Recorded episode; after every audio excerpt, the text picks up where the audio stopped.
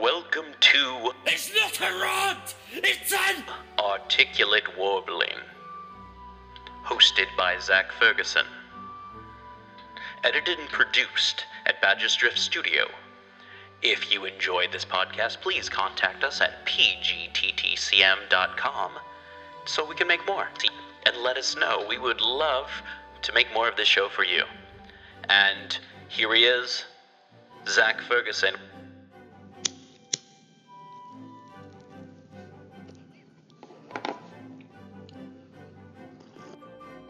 Hello, ladies and gentlemen, and welcome to episode twelve. twelve! Welcome to episode twelve of It's Not a Rant, It's Articulate Warbling, with me, your host, critic, warbler, Zak Ferguson. Today, I will be starting this episode by reviewing a uh, an astounding piece of work. Uh, Oliver Zarandi's Soft Fruit in the Sun, published by Hexus Press. Now, I'm going to read the blurb and then I'll get to the overall review.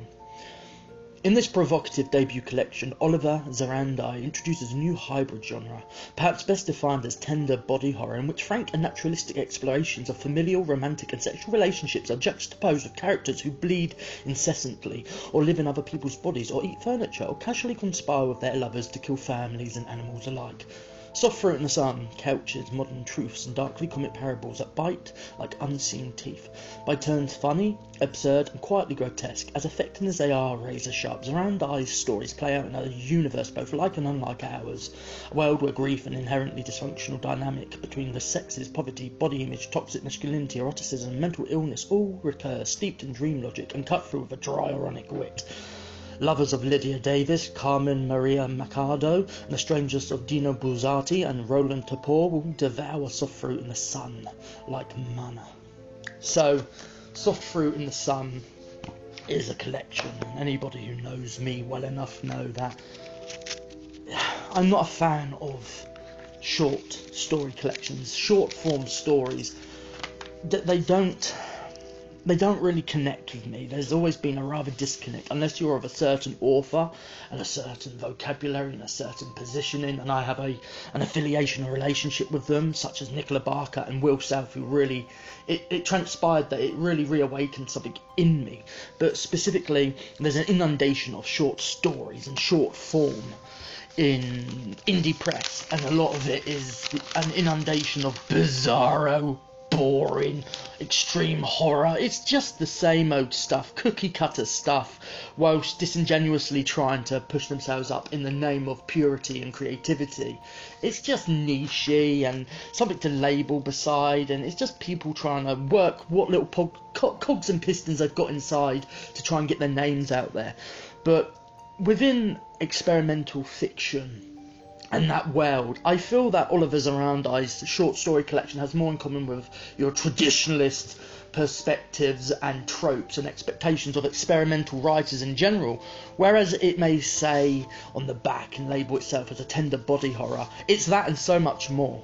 The stories contained within here all have a correlation with the overall uh, beautiful essay at the end Uh, by Oliver himself, which is called Swallowing, which is basically a deep delve into his um, almost psychosis, physical um, invisible illness and physical attributes born from a mental illness, such as uh, whichever one it is, it's not a defined thing, and that's a, it's, it's it shares a lot with com- in common with his essay and the themes with his.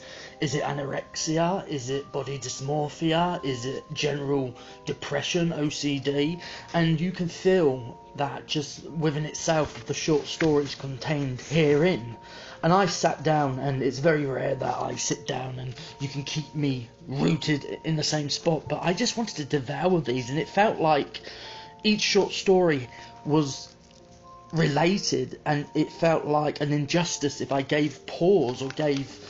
gave one moment of satisfaction or more time and placement of self and my ingestion of how I'm responding and receiving these stories. I felt I had to remain firmly rooted in spot to give over my time and my almost luxur luxuriating in such beautiful, subtle, beatific, grotesque, emotional, affecting, deeply entwined prose and narrative and stories. A lot of these stories you feel come from perhaps one person uh, or multiple people, people in deferred verses. You're not very entwined with the narrative thread, you're entwined with their emotional stakes and their happenstance, the circumstances and the thing that is plaguing them.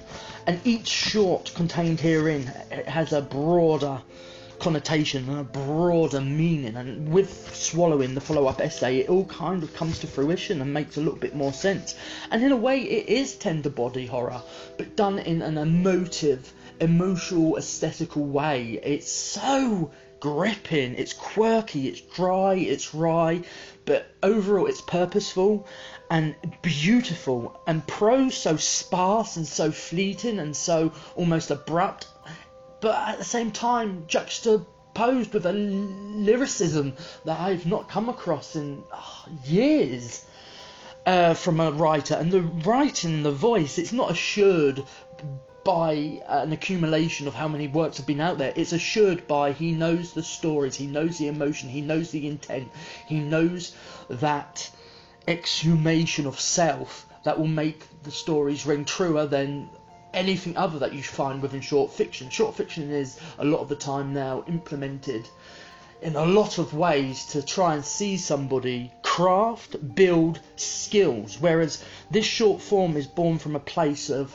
this is how long and how dense or how abrupt or how sharp or how overall by different imbuements and perspectives how redundant a certain piece is. It comes from a place of hurt, pain and resonance, and you can really feel it, and it's just beautiful, it's hilarious, and it's all evenly matched. It can be read as a book because each of these stories have an intermetatextuality, have a conglomeration and a submergence and a, a simmering, buttering, pestilent submersion. But there's something beatific about the almost sensitivity of the subject matter. There's almost a vulnerability, and mired in that grotesque vignettes and certain physical Uh, elements and transmogrifications and metamorphoses, it's just a powerful collection, made ever so more powerful with a final essay that gives a lot of weight to something that's already felt within the uh, short pieces contained herein. And it is full to the brim of such beautiful prose, such beautiful stories. The House Was a Corpse That Had Been Bled Dry is one of my favourites, as is A Miniature Tale of Motherhood, A Tragic Life, A Simple Fact, Hole in the Head, A Fret, A, si a Good and Simple Life, Blood. Each and every one of these are so well envisioned, and such a you can it's almost each short has its own world, but it's on the same plateau, or it could be part of a multiverse. This person, this first person perspective, third person perspective, everything contained with these short stories is coming through one person's positioning of experience and ache, whether it's Oliver or whether it's a different alternative version uh, portrayed or captured, we don't know, but it is just a subliminally edged, dense, beautiful, purposeful, amazing piece of experimental fiction and emotional fiction. And it has created an almost new form or genre that I'd be happy to, you know, it, it roll with and in, in, enable by saying it is tender body horror. It But it's not body horror in the sense of aesthetical dealings and the tropes and machinations, or what makes a good horror book or a horror novel or something that is horror, body horror related. Like body horror was more stemmed from that visceral visual textuality through cinema, but it has been captured beautifully recently in novel form. But I think there needs to be a separation between that body horror mantle and that great density of, you know, by having a name and label. There's something more provocative, something more uh, emotional, something more meaningful in here than your average horror, trying to capture something new. It's not a trend book, it's not a niche book, it is something that comes from the heart and from experience, and that's where the greatest pieces of fiction comes, whether long, short, but as an overall book together, as the pieces together, as short form themselves, it is just a fucking sensational read. I just want to envelop myself into it because there are so many multi-planes of almost experience and interpretation, and the stories themselves are hilarious and resonant and relatable, and I recommend anybody to seek out Oliver Zarandi's Soft Fruit in the Sun. I've got to give this five out of five stars, and probably it is one of my favourite short story collections I have read, possibly ever. I cannot recommend this enough. I really recommend you go into Hexus Press, see what they're releasing, and pick this one out as a starter pack or as a starting point. And I really am looking forward to seeing what Oliver has up his sleeve. Maybe a long-form novel or novella.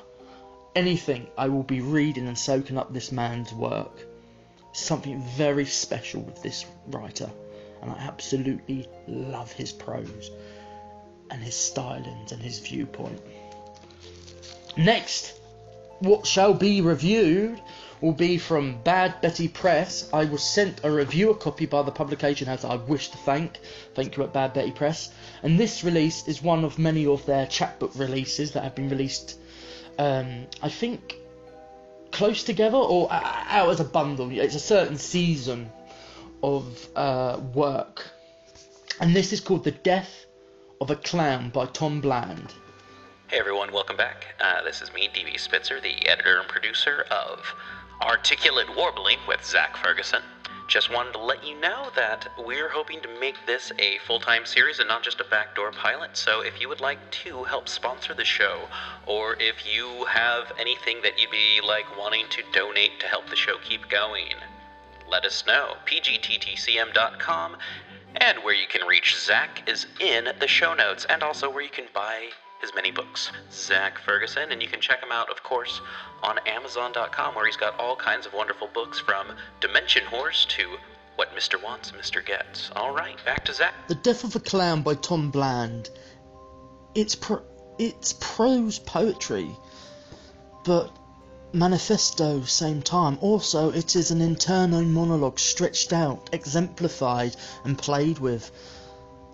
Though it is born, I feel, from a almost emotional, disassociative place, I also feel it comes from a birthing of fictional, almost literary tropes, machinations and expectations, and all imbued with that strange, almost archaic sense when born with the iconography of clowns, their happiness, but that also almost subliminal, subconscious, almost revelatory sense that all clowns are depressed, and that they inevitably just lead into an ultimate demise, but then seeking joy in the most strangest of avenues. That's what I get from reading this chapbook, and the the the the whole thing itself, it's beautifully done. It's humorous.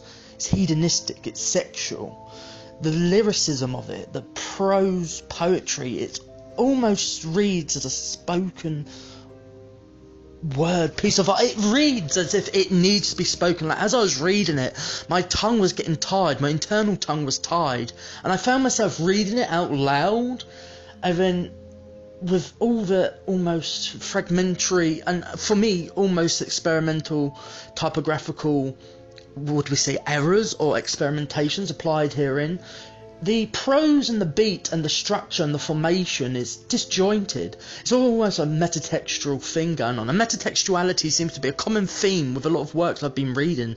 Is it a modern trend? I don't think it is. I think it's something where we need to try and expose our deepest, darkest, most harrowing of inhibitions and anxieties and formulated them within prose, but also pushing the boundaries. When reading this, I kind of half anticipated it to be a poem piece where words must rhyme, where they must entangle, but it isn't. It is a prose poem. Its piece of its whole litany and its whole construct is its prosaicness, but the poetical sense and the labelling and the genre-defined terms and what placement poetry is stuck within, it's kind of given a shrugged-off resonance. It's like kind of told to fuck off and let us redefine poetry. And I feel Tom Bland has redefined poetry for me, especially prose poetry, which in a lot of ways it just sidelines that experimental and the poetical, aesthetical notions that can be imbued and given over and exhumed. I feel a lot of poets, they're like, I'm doing a prose poem, darling, and it's just like, just do a short bit of fiction, you fucking idiot. But this, it gives to form what prose poetry can do. It's gives excuse, but it also gives resonance, and it also gives way for interpretation or misinterpretation. I really loved this small chapbook. And from the back, Tom Bland's The Death of Clowns, audacious and essential take on authenticity, alienation and sexuality that simultaneously estranges itself and, and relates to its audience. Audience rather than readers. This book is performance, mask, roleplay, seminar, B-movie and YouTube clip. A peep poem to the most shocking of all our roles, human. That's very true. It's a very great summation of what it is. It, that is what it is overall. It is a contemplative look upon performance, mask, art, and hiding our truer selves from each other with aesthetical and cosmetic uh, sheaths and veils of clothing. And it hits upon a mark within its very short forty to fifty pages length and execution and cut and formation as pieces. It It is a very quick read, but there's no simplicity behind it. That is harrowing. It is commentary, social, politically, societally, more so than anything.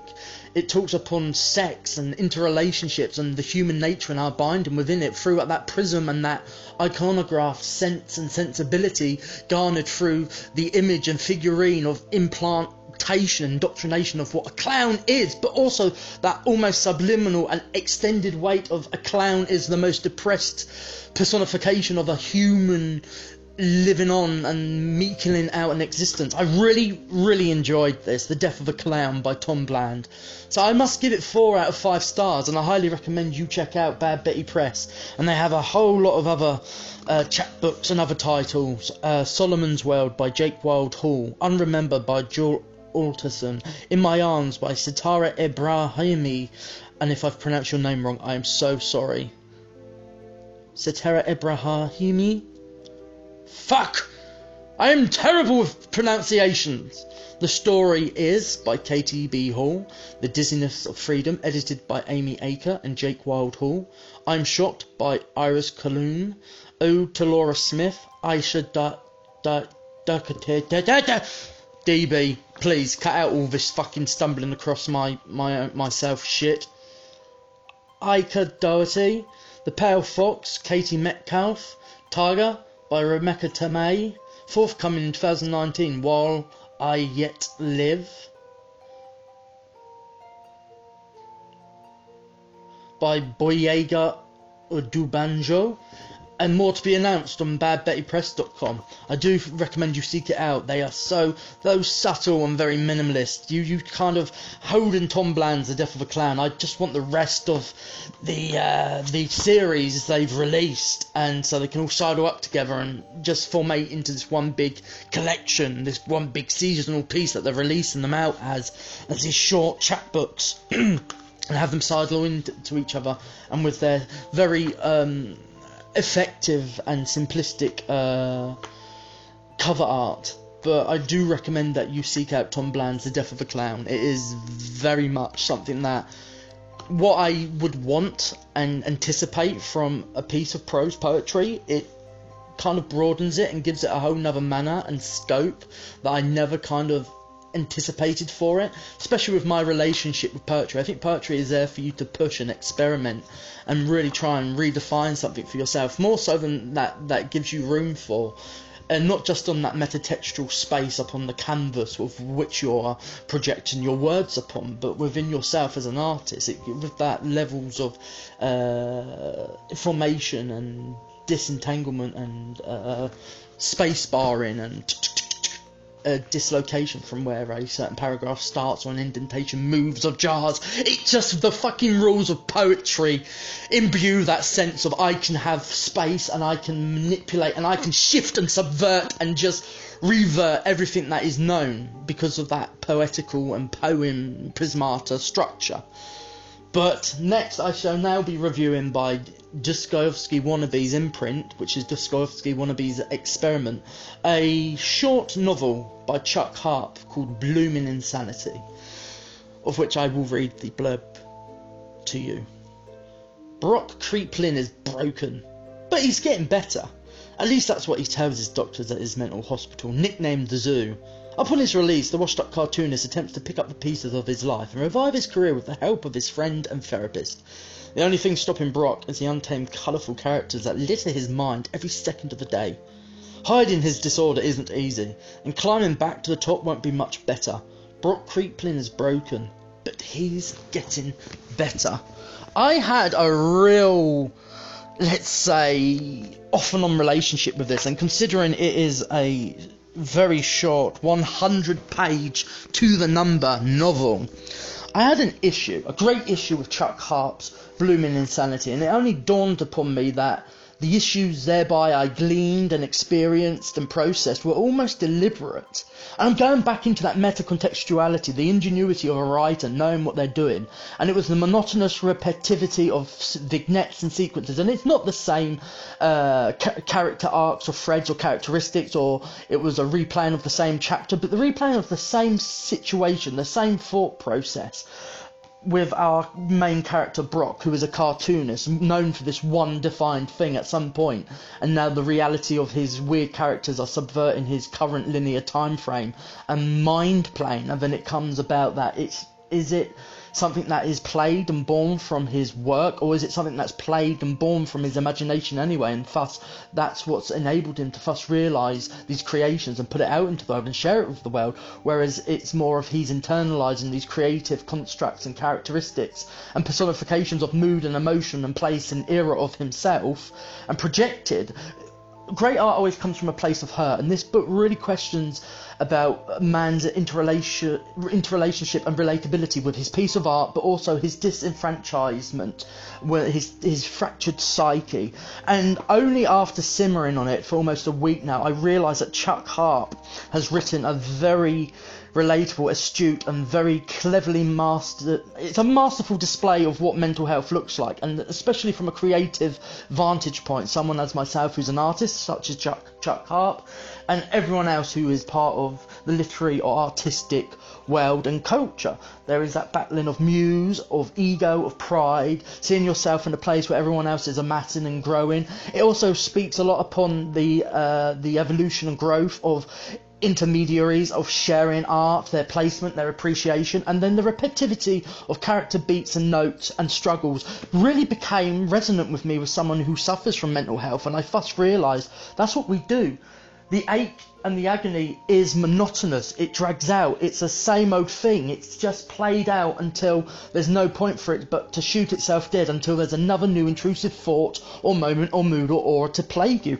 And that corruption and that monotony and that intrusivity is captured with these vignettes. It's also a very playful book, and it also doesn't really show mental health as the degenerative evil darkness that a lot of mainstream media and social media and pieces of art now show it to be. Mental health and invisible illnesses is the is the be all end all when it comes to creative endeavours and the creative mind and the creative psyche and their interrelationship and symbiosis with the work in question that they're creating and proffering.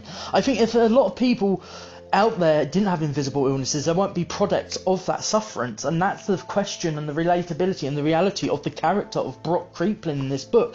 And it's talked up on a very Maria, Mariadical uh, swabs of contemplation and appreciation and devotion to your artistry and your form and your positioning, and it's also got what I might assume is Brock Brock's feelings are what probably Chuck Harp feels himself, and what we as writers ourselves are evaluating and seeing, and whether we're thinking it's discriminatory or it's de-evol- it's de- de-evolving or de-evolutionary. It's a it's a uh, widening or a chasm or an abyss of creative thought and creative output input. But Chuck Harp really imbues it with somebody obviously who's, who is a writer and is of that realm and that creative process and seeing things garner an appeal, falling down in uh, public and media relations, um, you know, hierarchical, systemized prismata and labelled and definable quarantine box terms and appreciations and expectations and all such and fucking sundry.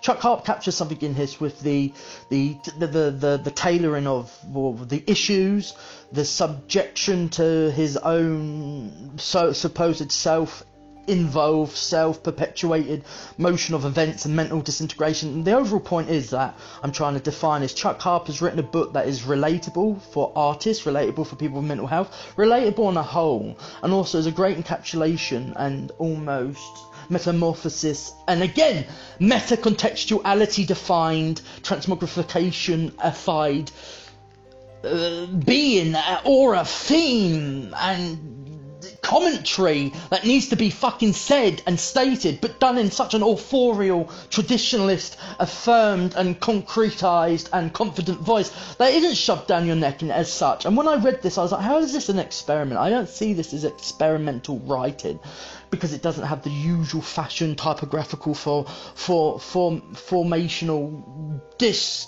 disjointed estrangement and misalignment that I uh, attribute to experimentalism in a lot of ways, but then really letting it fuss just effect upon me and me contemplate, and even me as I pontificate now, it is a fucking great experiment upon reader expectation, reader uh, reader's uh, reaffirmation. It's an experiment onto itself where it could have fallen into that whimsy and the, that that almost uh, uh, contemplative self-indulgence that experiment, experiment experimental writers do. But it's an experiment of form and prose with ideals and structures and issues and opinion pieces, but ravelled in masterfully through traditional means and that ungovernable rule of fucking literature. And he has done something that is defining mental health for an artistic individual and their endeavours so masterfully and fucking beautifully. So overall I was like, ah, I don't really have to feel. Is it a two-star read? It took me far too long, I didn't attach with it, but the more it simmers and the contemplation and room is allowed, I don't think it's an imbuement of an overall opinion trying to piece things together, or it's a biased notion, because I love what the Dostoevsky Wannabe, uh, the publication house, is doing. Overall, I don't think it's a biasness, and I think that was what was hurting me a bit, because I didn't engage with it on the levels compared to what I did with Richard Brammer's work, or Grant Meyerhoff's work, or Jane, Shane Jesse Christmas work, or Claire Hopple's work. Everyone and so many marvellous writers, Isabel Widener, uh, that I've read from Dostoevsky Wannabe's imprint and release, and I was kind of just dis, dis, dis disenfranchised, but realised I was fussed disillusioned because there was that great expectation, and I it didn't really I didn't it wasn't the thing of I wasn't falling into the fucking flow of the book. I really was. I just felt like it was a, a dislocation of it, and then when it, it's not it's not easily garnered and assumed that I piece things together to imbue it so I could have, oh, it fits perfectly with all the other books, because there are a few books that Dostoevsky's released that just I didn't relate to and I didn't enjoy, and I thought this was one of them. But then when it truly came over me, I washed, and the more I felt that I'm talking about it now and expressing it and words are piecing together and tumbling out of my mouth, it just seems affirmed that that's its intent. It's not meant to entertain within the moment, it's meant to make you think, and not just through the usual means of the emotion and the character and the uh, narrative threads, but through the means of what intermaterially and subliminally is going on and what Chuck Harp is seeing and writing. Oh, it could be all an imbuement from me, but that's the fucking purity and beauty of art, and I think through traditionalist and affirmed and concretised and very confident means of his writing style, there's a lot going on meta-commentarily, Uh, that's a word now, metacommentarily inside this book that doesn't really uh, fall upon you uh, or blanket you or uh, soak into your skin up until very fucking far and late and delayed in the read. So Chuck Harp's Blooming Insanity was going to be your almost a two-star out of five-star rating and read until, you know, it kind of...